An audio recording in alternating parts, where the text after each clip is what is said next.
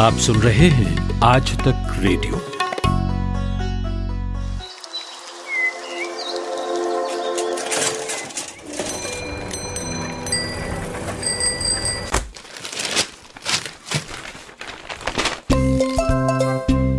आज के अखबार। आज के अखबार।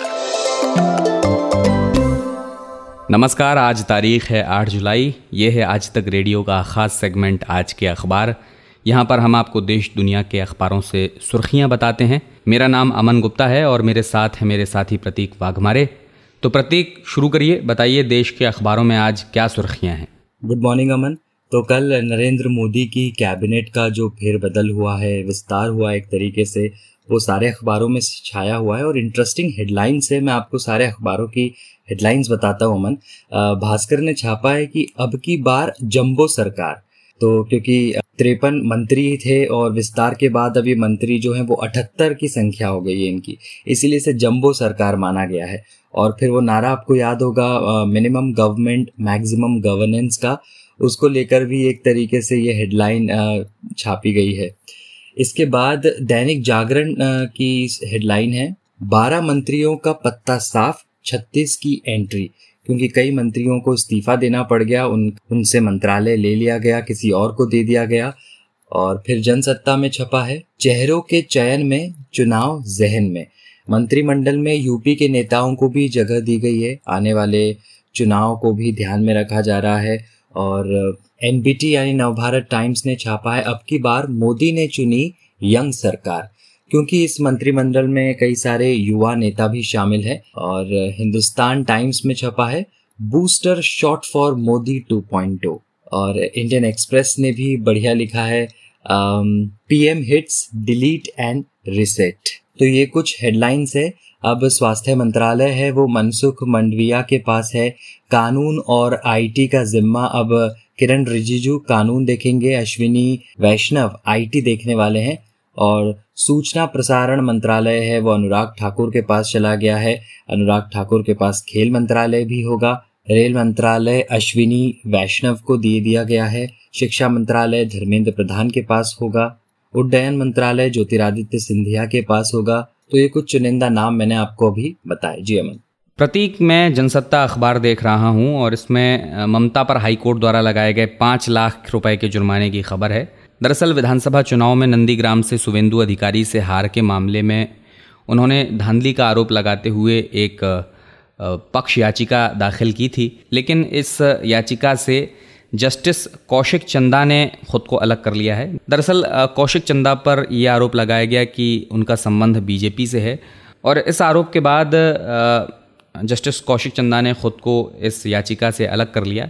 इसके साथ ही उन्होंने ये कहा कि ममता बनर्जी न्याय व्यवस्था को कलंकित कर रही हैं और इसे देखते हुए उन्होंने ममता बनर्जी पर पाँच लाख रुपए का जुर्माना लगाया है। और अमन, शेयर बाज़ार का जो सूचकांक है, इंडेक्स है, सेंसेक्स और निफ्टी, वो भी कल अब तक के सबसे ऊँचे स्तर पर बंद हुआ। तीस शेयरों वाला सेंसेक्स जो है, वो तिरपन हज़ार के ऊपर जाकर बंद हुआ और ये पहली बार हुआ है। इसके अलावा जो निफ्टी है वो भी पंद्रह हज़ार आठ सौ उनासी के ऊपर जाकर बंद हो गया। कल सबसे ज़्यादा तेज़ी रियल्टी और मेटल फ़ील्ड में देखी गई। प्रतीक, दैनिक जागरण से खबर बताता हूँ। हेडिंग है, हुड्डा की बड़ी मुश्किलें, रोहतक ज़मीन मामले की जाँच करेगी सीबीआई। तो सुप्रीम कोर्ट ने कांग्रेस नेता और हरियाणा के पूर्व मुख्यमंत्री भूपेंद्र सिंह हुड्डा के कार्यकाल के दौरान रोहतक में एक बिल्डर को ज़मीन देने के मामले में जाँच सीबीआई को सौंप दी है। दरअसल मामला यह है कि हरियाणा शहरी विकास प्राधिकरण ने 2002 में रोहतक में रेजिडेंशियल और इंडस्ट्रियल एरिया डेवलप करने के लिए हुड्डा सरकार के पास साढ़े आठ सौ एकड़ ज़मीन अधिग्रहित करने का एक प्रस्ताव भेजा था। अप्रैल 2005 में 422 एकड़ ज़मीन एक्वायर कर लेने का आदेश मिल भी गया। इससे एक महीने पहले यानी मार्च 2005 में उद्दार गगन प्रॉपर्टीज़ लिमिटेड एक रियल एस्टेट कंपनी है। उसने किसानों के संग में एक समझौता कर लिया, जिनकी ज़मीन कॉलोनी बनाने के लिए एक्वायर की जानी थी। इसके बाद कंपनी ने 280 एकड़ में कॉलोनी डेवलप करने का लाइसेंस मांग लिया। जून 2006 में राज्य सरकार से मंजूरी भी मिल गई। इसके बाद बिल्डर को लाइसेंस जारी कर दिए गए और जो भी ज़मीन के मालिक थे पावर ऑफ़ अटॉर्नी रखने वाले थे, उनके माध्यम से ज़मीन उसके नाम कर दी गई। तो ये जो मसला है इसी को लेकर अब जाँच सीबीआई के हाथ में है। और अमन नवभारत टाइम्स में छपा है कि एल्गार आरोपियों ने कल जेल में ही भूख हड़ताल की। दरअसल स्टैन स्वामी का जब निधन हो गया, जेल में रहते ही उन्हें ना ही बेल दी गई और वो एक परकिंसंस यानी कि एक रेयर बीमारी से जूझ रहे थे। जब उनकी मौत हो गई तो इसे सारे आरोपियों ने एल्गार परिषद के एक संस्थागत हत्या बताया है इसे और उन्होंने एक दिन की भूख हड़ताल भी की। एक तरीके से अपना विरोध जताया। उन्होंने एल्गार परिषद मामले की जाँच कर रही एनआईए के अधिकारियों और तलोजा जेल के पूर्व अधीक्षक के खिलाफ कार्रवाई करने की मांग भी की है और स्टेन की मौत को संस्थागत हत्या बताते हुए कहा कि जेलों की लापरवाही, अदालतों की उदासीनता और जाँच एजेंसियों की दुर्भावना इसके लिए जिम्मेदार है। इसके अलावा अमन, मुंबई को लेकर ये खबर है कि मुंबई को पानी देने वाली झीलों में महज 18 परसेंट पानी ही बचा है। देखिए, मानसून इस वक्त अभी तक हिट नहीं कर पाया है। ठीक तरीके से कोई बारिश नहीं है। मुंबई में एक तरीके से मानसून की बेरुखी है। इसे लेकर मुंबई की चिंता भी अब बढ़ रही है। जुलाई के पहले हफ़्ते में ही सूखा रहने से बीएमसी को मुंबई में पानी सप्लाई की चिंता है, वो सताने लगी है। तालाब क्षेत्रों में कम बारिश की वजह से मुंबई को पानी आपूर्ति करने वाले सात झील है। उसमें अठारह दशमलव चार चार प्रतिशत पानी ही रह गया है। यदि जुलाई में मानसून ने रफ्तार नहीं पकड़ी तो बीएमसी पानी आपूर्ति की समीक्षा करेगी। इसके अलावा पेट्रोल प्राइजेस है, डीजल प्राइजेज है, वो लगातार बढ़ रहे हैं। ये खबर आज के अखबारों में हम इतना कवर नहीं करते हैं क्योंकि रोज ही थोड़े थोड़े दाम पेट्रोल में बढ़ते जा रहे हैं। लेकिन अब जो मैं हिंदुस्तान की खबर पढ़ रहा हूँ कि दिल्ली में पेट्रोल की कीमत ऐतिहासिक ऊंचाई पर है। पिछले छह महीनों में सोलह रुपए से अधिक की बढ़ोतरी के साथ पेट्रोल जो है वो सौ रुपए प्रति लीटर को पार कर गया है और एक जनवरी को पेट्रोल के दाम तिरासी रुपए थे, कल सौ रुपए से ऊपर हो गए। डीजल की कीमतों में भी तेईस पैसे की वृद्धि हुई है।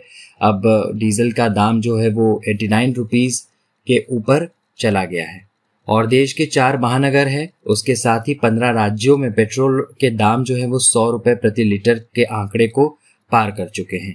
एक मई को दिल्ली में पेट्रोल की कीमत नब्बे रुपए प्रति लीटर थी। पिछले सड़सठ दिनों में नौ रुपए प्रति लीटर की वृद्धि हो चुकी है। नौ रुपए से ज़्यादा ही। इसी तरह डीजल की कीमत भी आठ रुपए से ज़्यादा बढ़ी है।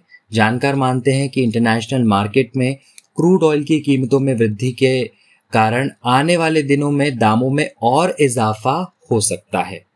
और भास्कर में एक आर्टिकल छपा है, अर्थशास्त्री है रितिका खेड़ा। उन्होंने लिखा है कि प्रवासी मजदूरों को लेकर सुप्रीम कोर्ट ने सरकार की निंदा की और इसे अक्षम्य भी बताया है। अदालत ने सात निर्देश दिए। महामारी तक सामुदायिक रसोई जारी रहे। असंगठित कामगारों का राष्ट्रीय डेटाबेस बनाया जाए। राज्य प्रवासी मजदूरों के लिए योजना बनाए और केंद्र ऐसी योजनाओं के लिए अनाज दे। एक राष्ट्र, एक राशन लागू हो। लेकिन रितिका खेड़ा लिखती कि प्रवासी मजदूरों पर उच्च न्यायालय का आदेश निराशाजनक है। इस आदेश से मजदूरों को असल में जो राहत मिलना चाहिए वो नहीं मिल पाएगी। आप इसे डिटेल में भास्कर में पढ़ सकते हैं। प्रतीक देश के अखबारों से हमने चर्चा की। अब विदेश के अखबारों से बताइए क्या खबरें हैं आज? इंटरनेशनल अखबारों की बात करें अमन तो सबसे पहले मैं देख रहा हूँ द गार्डियन इसमें छपा है कि साउथ अफ्रीका के पूर्व राष्ट्रपति है जैकब जूमा, जिनके ऊपर कंटेम्प्ट ऑफ़ कोर्ट का आरोप था, उन्हें सजा भी दे दी गई थी, लेकिन उन्होंने अपने आप को पुलिस के हवाले करने से इनकार कर दिया था। अब जाकर उन्होंने अपने आप को सरेंडर कर दिया है, पुलिस को सौंप दिया है खुद को, और पंद्रह महीनों की ये जेल अब उन्हें होने वाली है। इसके अलावा ब्रिटेन में जो है 19 जुलाई से सारे रेस्ट्रिक्शंस है कोविड को लेकर हटाए जा रहे हैं। मास्क की अनिवार्यता खत्म हो जाएगी सोशल डिस्टेंसिंग खत्म हो जाएगी। इसे लेकर 100 से ज़्यादा ग्लोबल एक्सपर्ट्स ने लिखा है कि ये बहुत ही खतरनाक और प्री मेच्योर डिसीज़न होगा। ब्रिटेन इस तरीके के रेस्ट्रिक्शंस को ना हटाए तो ही ज़्यादा फ़ायदे होंगे। अभी कल ही ब्रिटेन में तीस हज़ार से ज़्यादा नए केसेस आ गए, जो जनवरी के बाद अब तक का सबसे बड़ा आंकड़ा है। इसके अलावा हैती एक देश है कैरेबियाई देश है, डोमिनिका, आपने जो नाम सुना होगा मेहुल चौकसी के मामले में, उसका पड़ोसी देश है। तो हेती के राष्ट्रपति जुवेनल मौसी की हत्या कर दी गई है, उनका असैसिनेशन हो गया है। एक ग्रुप ऑफ़ आर्म्ड मैंस यानी बंदूकधारियों का एक पूरा ग्रुप उनके घर में घुसा, उनकी हत्या कर दी गई और उनकी पत्नी को भी गंभीर चोट पहुंचाई गई है। वहाँ के पुलिस ऑफिसर ने बताया कि चार लोगों को तो फायरिंग में ही मार दिया गया, लेकिन कई लोग बचकर निकल गए। एग्जैक्टली exactly कितनों की संख्या थी, ये ठीक से ध्यान नहीं है। साथ ही उन्होंने ये बताया कि जब वो अंदर घुसे थे तो उन्होंने ये क्लेम किया है कि बंदूकधारी अमेरिका के ड्रग एनफोर्समेंट एडमिनिस्ट्रेशन के लोग हैं।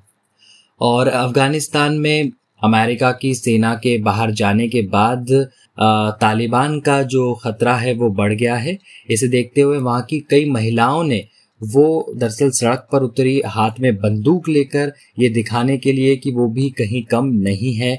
इसके पहले भी ऐसा मामला सामने आया है जिसमें सिविलियन ही बंदूक उठाकर तालिबान को चैलेंज कर रहे हैं। और फ्लोरिडा में जो 12 मंजिला इमारत गिरी है, जिसे लेकर मैं आपको रोज अपडेट देता था, उसमें छियालीस लोगों की अब तक मौत हो चुकी है। लेकिन अब खबर यह है कि जो रेस्क्यू टीम है, उसने कहा है कि अब हमने सारी उम्मीदें छोड़ दी है और लोगों को बाहर निकालने की। अब कोई चांस नहीं है किसी की ज़िंदगी और बचाने का, क्योंकि अब तक जो निकाल निकाले जा चुके हैं लोग, वो छियालीस है, जो मृत पाए गए।